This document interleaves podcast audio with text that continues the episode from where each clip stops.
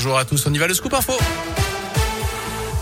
Et la une de l'actualité, jour de mobilisation chez nous et partout en France. À quelques mois de la présidentielle, plusieurs syndicats appellent à une journée d'action interprofessionnelle ce mardi.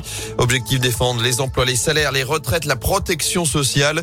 Des manifs sont prévus à partir de 10h30 devant l'hôpital de Rouen, place Cadelade au Puy. Ce sera dès 10h devant la Bourse du Travail à saint Et il y aura même avant cela un rassemblement des postiers à 9h devant la Grand Poste.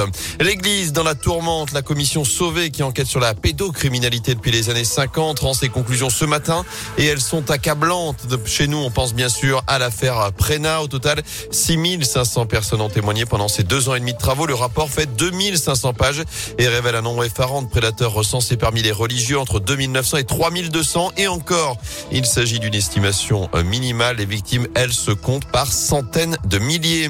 La panne géante des réseaux sociaux est finalement résolue. L'ensemble des applis du groupe Facebook ont planté hier après-midi. Facebook, WhatsApp, Instagram encore Messenger, impossible de se connecter. C'est finalement revenu progressivement cette nuit.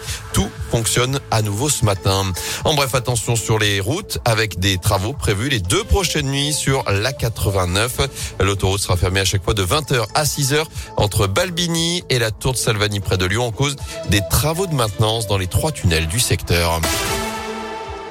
Quand saint drague Lyon, alors rien à voir, autant vous prévenir avec le derby d'avant-hier entre les deux équipes. Il est plutôt question d'urbanisme, d'économie ce matin, puisque la première pierre de la tour Elitis a été posée hier après-midi dans le quartier de Château-Creux face à la gare.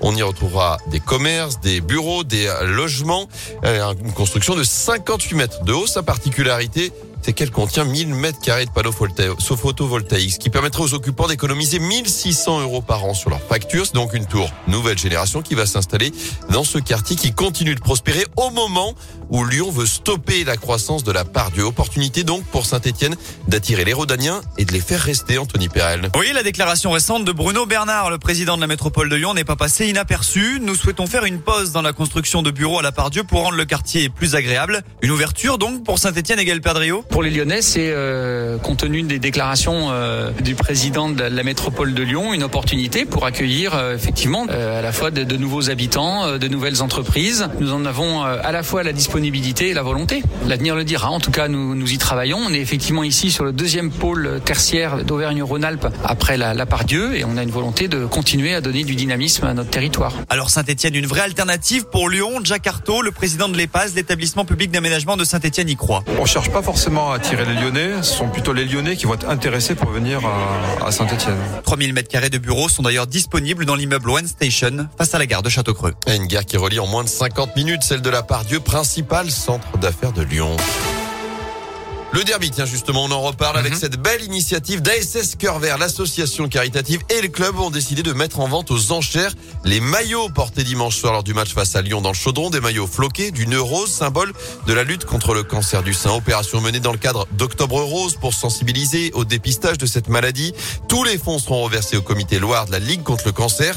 Vous pouvez enchérir jusqu'au samedi 16 octobre.